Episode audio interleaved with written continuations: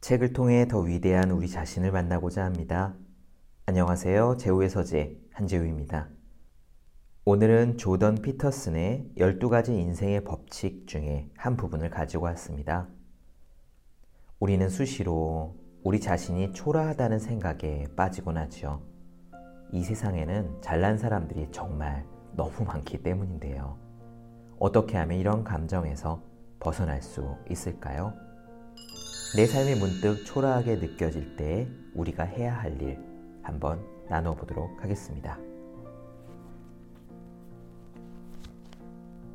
작은 시골 마을에 사는 사람들은 적어도 한두 분야에서 마을 최고의 전문가 대접을 받는다. 누구는 동네의 가수왕이고 누구는 마을의 천하장사로 인정받는다. 옆집에는 만물 박사가 뒷집에는 암산의 달인이 앞집에는 축구 황제가 산다. 동네 영웅들은 각 분야의 승자가 되어 세로토닌 호르몬의 혜택을 충분히 누렸을 것이다. 저명한 인물들의 출신지 통계를 보면 작은 마을에서 자란 사람이 압도적으로 많다는 사실은 우연이 아니다. 하지만 현대인은 대부분 대도시에서 산다. 그뿐 아니라 온라인으로도 수억 명과 연결되어 있다. 그러다 보니 나보다 잘난 사람이 너무 많아 보인다. 당신이 어떤 분야에 소질이 있고 나름대로 내세울 만한 업적을 쌓았다고 해도 세상에는 더 대단한 사람이 수두룩하다. 농구를 아무리 잘하는 사람도 마이클 조던만큼은 아닐 것이다. 달리기가 아무리 빠른 사람도 우사인 볼트만큼 빠르지는 않다. 당신이 만든 요리를 온 가족이 맛있게 먹어도 인스타그램에는 더 맛있는 음식 사진이 널리고 널렸다. 우리 내면에는 우리를 잘 아는 어떤 비평가가 살고 있다. 그 존재는 큰 목소리로 자기 주장을 펼치며 우리의 소소한 노력을 무자비하게 깎아내린다. 모두가 비슷한 능력을 타고나서 비슷한 업적을 이루며 살면 좋겠지만 현실에서 그런 일은 일어나지 않는다. 모든 인간은 평등하지만 능력과 결과는 평등하지 않다. 극소수의 사람이 중요한 것의 대부분을 창조한다. 이렇게 가혹한 자기 비판으로부터 자기 자신을 지키기 위해서는 의도적으로 현실을 외면하는 수밖에 없다. 어차피 인생은 빈손으로 왔다가 빈손으로 가는 거잖아. 죽으면 다 소용없어. 그렇다. 한동안 사회 심리학자들은 정신 건강을 지킬 수 있는 확실한 방법이라면서 긍정적인 망상을 추천했다. 긍정적인 망상은 한마디로 거짓말을 보호막으로 활용하라는 뜻이다. 세상이 너무 끔찍하고 무서운 곳이니까 망상만이 우리를 구원할 수 있다는 이야기다. 이보다 더 암울하고 비참한 삶의 철학이 또 있을까? 하지만 그것보다는 훨씬 바람직한 대안이 있다. 어떤 망상도 필요 없는 방법이다. 카드게임을 하는데 패가 항상 불리하게 나온다면 그 게임은 조작일 가능성이 크다. 인생이라는 게임이 항상 불리하게 돌아간다면 나도 모르게 스스로 게임을 조작하고 있는 건지도 모른다. 내면의 비평가가 늘 당신의 노력과 삶의 가치를 깎아내린다면 그 목소리에 귀를 닫아야 한다. 어떤 상황에서도 부정적인 소리만 내뱉는 존재를 어떻게 신뢰할 수 있겠는가? 그건 지혜로운 충고가 아니라 쓸모없는 짓거리입니다. 내면적인 비판의 목소리를 잠재우려면 어떻게 해야 할까? 내면적인 목소리가 내뱉는 그럴듯한 말에는 논리적 결함이 없을까? 먼저 성공과 실패라는 흑백 논리부터 살펴보자. 쉽게 말해 성공은 좋은 것이고 실패는 나쁜 것이다. 성공과 실패의 관점으로만 보면 대안도 없고 중간지대도 없다. 그런데 우리 삶은 두 잣대로만 보기에는 훨씬 복잡하다. 먼저, 성공과 실패는 단 한 번의 게임으로 결정되는 것이 아니다. 세상에는 수많은 게임이 있다. 내가 잘할 수 있는 좋은 게임이 수없이 많다. 좋은 게임이란 내 소질과 능력에 맞고 나와 다른 사람들을 생산적인 방향으로 이끌며 시간 지날수록 나를 조금씩 성장시키는 게임이다. 예를 들어 변호사 일은 좋은 게임이다. 배관공, 의사, 목수, 교사 일도 좋은 게임이다. 이처럼 세계에는 여러 가지 유형의 게임이 있다. 만약 어떤 게임에서 성공하지 못하면 다른 게임에 도전하면 된다. 이미 당신은 하나 이상의 게임을 하고 있을 것이다. 직업이 있고 친구와 가족이 있다. 진행하고 있는 프로젝트, 작업 중인 작품, 빠져있는 운동이 있을 것이다. 당신이 어떤 게임을 선택하든 그 게임만의 고유한 특성이 있다. 인생의 게임들은 사람마다 달라서 다른 사람과의 비교는 무의미하다. 혹시 나에게 없는 것은 유독 크게 보이고 내가 가진 것은 한없이 초라해 보이는가? 피해의식이나 시기, 질투의 늪에서 당신을 구해줄 수 있는 생각 실험이 하나 있다. 당신보다 훨씬 뛰어난 동료가 있다고 해보자. 일도 잘하고 유머 감각도 있고 외모도 훌륭한 친구다. 그런데 그 배우자가 바람을 피운다. 반면 당신은 다른 건 몰라도 결혼 생활만큼은 안정되고 행복하다. 그럼 누구의 인생이 더 나을까? 또 다른 예를 들어보자. 당신이 존경하는 유명한 사람이 알고 보니까 음주운전을 밥 먹듯이 하고 주변 사람에게 막말을 일삼는 사람이라고 해보자. 그의 삶이 진정으로 당신의 삶보다 나을까? 얻는 게 있으면 반드시 잃는 게 있다. 모든 면에서 완벽한 인생을 사는 사람은 없다. 우리는 하루 동안 500번의 사소한 결정을 하고 그걸 행동으로 옮긴다. 500번의 결정과 행동이 모여 오늘 하루를 만들고 내일도 모레도 그렇게 만들어진다. 그런 결정과 행동 중에 한두 개만이라도 좀 더 나은 걸 선택할 수는 없을까? 더 나은 결과를 목표로 삼을 수는 없을까? 좋고 나쁨에 대한 판단은 전적으로 나에게 달려있다. 내일의 내가 어제의 나보다 조금이라도 나아진 면이 있다면 그것으로 성공이다. 남을 의식할 필요는 없다. 오로지 나만의 기준으로 판단하면 된다. 오늘 어떤 선택을 해야 내일 좀 더 나은 내가 될 수 있을지 그 답은 나만이 알고 있다. 작은 목표를 세워라. 처음부터 거창한 목표를 세우면 아무것도 하지 못한다. 우리는 능력에 한계가 있고 쉽고 편한 걸 좋아하며 걸핏하면 자신과 남을 속이려 하고 잘 안 되면 세상과 남을 탓하고 어지간하면 책임을 지지 않으려 한다. 그러니 아주 작은 목표부터 일단은 시작해보자. 하루를 마무리할 때 아침보다 조금이라도 더 나아진 내가 되자 라는 목표도 좋다. 그러고는 이렇게 물어보라. 그 목표를 위해 무얼 해야 할까? 내가 할 수 있는 것인가?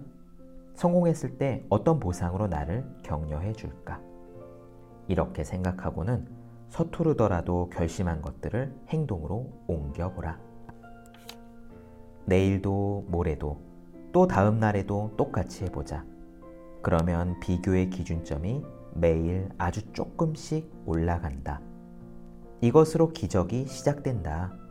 그런 날이 한 달, 두 달, 나아가 1년, 2년이 쌓이면 그야말로 엄청난 변화가 생긴다. 삶이 완전히 달라질 것이다. 그때가 되면 더 높고 가치 있는 목표에 당신의 눈길이 간다. 별이라도 딸 것 같은 자신감이 생긴다. 당신 눈을 가리고 있던 장막이 걷히고 새로운 것이 보이기 시작할 것이다. 무엇을 목표로 하느냐에 따라 보이는 것이 달라지기 때문이다.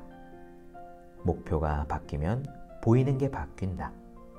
다시 한번 강조할 가치가 있는 말이다. 목표가 바뀌면 보이는 게 바뀐다. 정신을 똑바로 차리고 현재 내 주변을 둘러싼 환경과 심리적인 환경에 집중하라. 당신을 짜증나게 하는 게 뭔지, 신경 쓰이는 게 뭔지, 걱정거리가 뭔지 정확히 파악하라. 그리고 당신이 바로잡을 수 있는 것과 바로잡아야 할 것에 주목하라. 그런 것들을 손쉽게 찾는 세 개의 질문이 있다. 첫째, 이것이 지금 나를 짜증나게 하는 것인가? 둘째, 이것은 내가 바로잡을 수 있는 것인가? 셋째, 정말 나는 이것을 바로잡을 의지가 있는가? 이 세 가지 질문 중 아니요 라는 답이 하나라도 있으면 시선을 다른 데로 돌려라. 목표를 낮춰도 좋다. 당신을 괴롭히는 것, 바로잡고 싶고 바로잡을 수 있는 것이 나올 때까지 찾아보고 바로 그 조그만 것을 바로잡아라. 하루면 충분하다. 오늘 하루 할 일을 점검하는 시간을 가져보자. 아침에 침대에 걸터 앉아서 해도 좋고 잠자리에 누워서 해도 상관없다. 자신에게 오늘은 이거 하나만큼은 정말 꼭 끝내자 하고 부탁해보자. 정중히 부탁하고 자기 자신이 뭐라고 말하는지 귀 기울여 들어보자. 매일 이렇게만 해보라. 그리고 죽을 때까지 이 습관을 유지하기만 해보라. 그러면 인생이 완전히 달라질 것이다. 스스로 이렇게 묻는 게 습관이 될 것이다. 내 삶이 조금이라도 나아지려면 무엇을 할 수 있고 나는 무엇을 해야 할까? 이것이 가능해진다면 당신이 할 일이 있다. 그 다음으로 당신은 높은 목표를 세워야 할 차례다. 당신이 도달할 수 있는 가장 높은 목표를 떠올려 보라. 하루하루 나아지는 삶에 집중하라. 진실을 배신하지 말고 최고의 선으로 향하는 길을 벗어나지 말자. 우리에겐 바로 세워야 할 세상의 질서가 있고 지켜야 할 인생의 미덕이 있다. 우리에겐 이겨내야 할 악이 있고 극복해야 할 고통이 있다. 그리고 더 나아져야 할 우리 자신도 있다. 내가 아는 한 지금 언급한 내용은 서구 문명을 지배하는 규범 중에서 가장 정점에 있는 도덕률이다. 신약 성경의 핵심이라고 하는 예수 그리스도의 산상수훈과도 일맥상통하는 도덕률이다. 이는 인류의 정신이 도덕률을 새롭게 이해하려는 시도다. 무엇을 하지 말라는 금지나 십계명이라는 원초적인 도덕률에서 벗어나 진정한 독립적인 주체로서 긍정적인 비전을 분명하게 표현한 것이다. 세상을 바로 세우겠다는 근원적인 욕망에 대한 내용이다.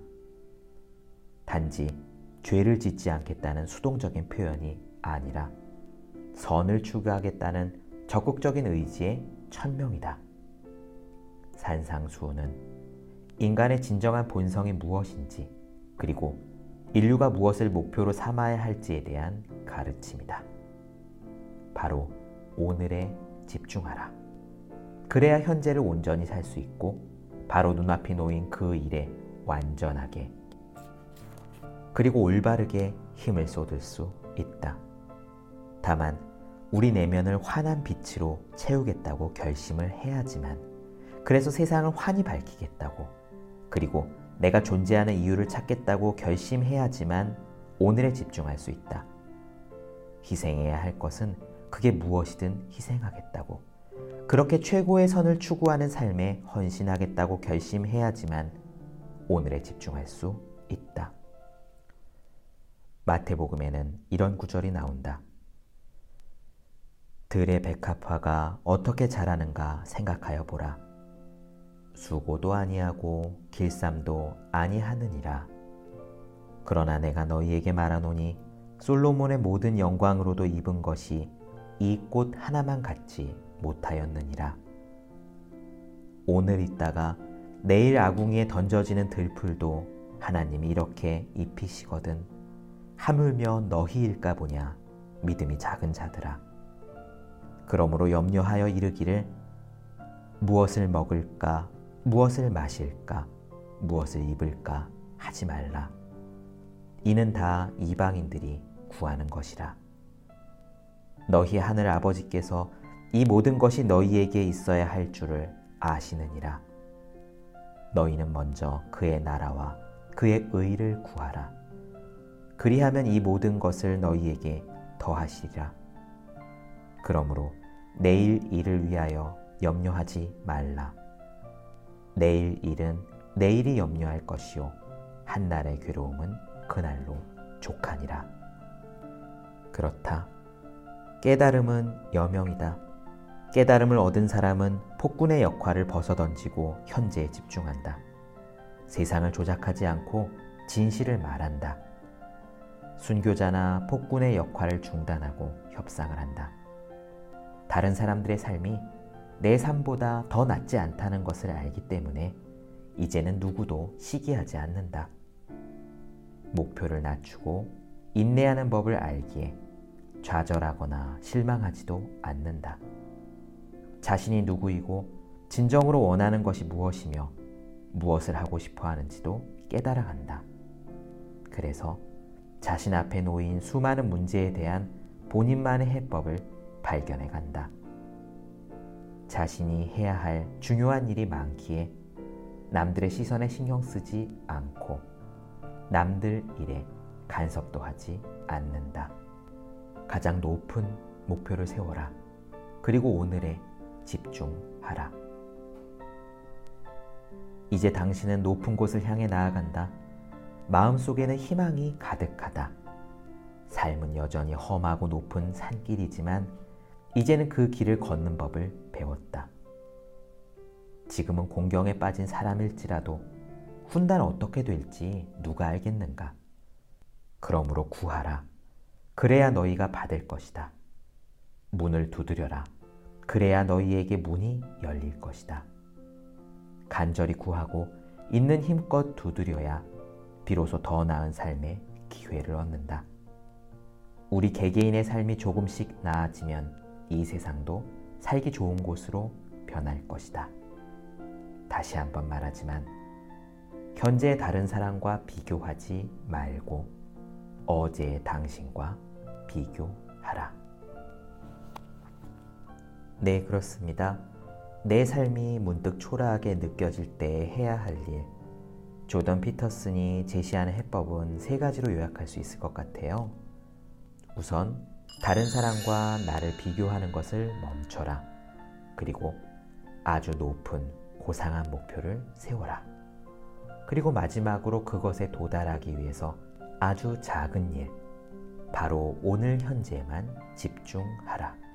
과연 이 세 가지만 하면 정말 문제가 해결될까요? 내 삶이 문득 초라하게 느껴질 때 이 세 가지, 다른 사람과 나를 비교하지 않고 나만이 도달할 수 있는 높은 목표를 세우며 오늘 하루에만 집중한다면 정말 내 삶이 초라하게 느껴지는 그 모든 걱정들이 사라질까요? 피터슨이 언급하는 마태복음의 한 구절이 바로 거기에 대한 해답이 될 것 같습니다. 하물며 너희일까 보냐? 믿음이 작은 자들아. 그렇습니다. 내일 일을 염려하지 맙시다. 오늘은 오늘의 내가 도달할 수 있는 가장 높은 내가 되는데 다만 어제보다 더 나은 내가 되는데 거기에만 집중합시다. 이런 하루가 반복될 때 이런 하루로 축적된 것이 우리의 전체 인생이 될 때 그 먼 훗날 돌아보아 우리는 분명 훨씬 더 빛나는 우리 자신이 되어 있을 것입니다. 책을 통해 더 위대한 우리 자신을 만나고자 합니다. 제우의 서재 오늘은 조던 피터슨의 12가지 인생의 법칙 중에 한 대목 나눠드렸는데요. 이 내용이 흥미있으셨다면 12가지 인생의 법칙 직접 읽어보시기를 권합니다. 저는 여러분들의 구독과 좋아요 그리고 댓글로 여러분들의 이야기를 기다리고 있겠습니다. 제우의 서재 오늘 방송은 여기까지고요. 다음 시간에 또 뵙도록 할게요. 여러분 모두 고맙습니다.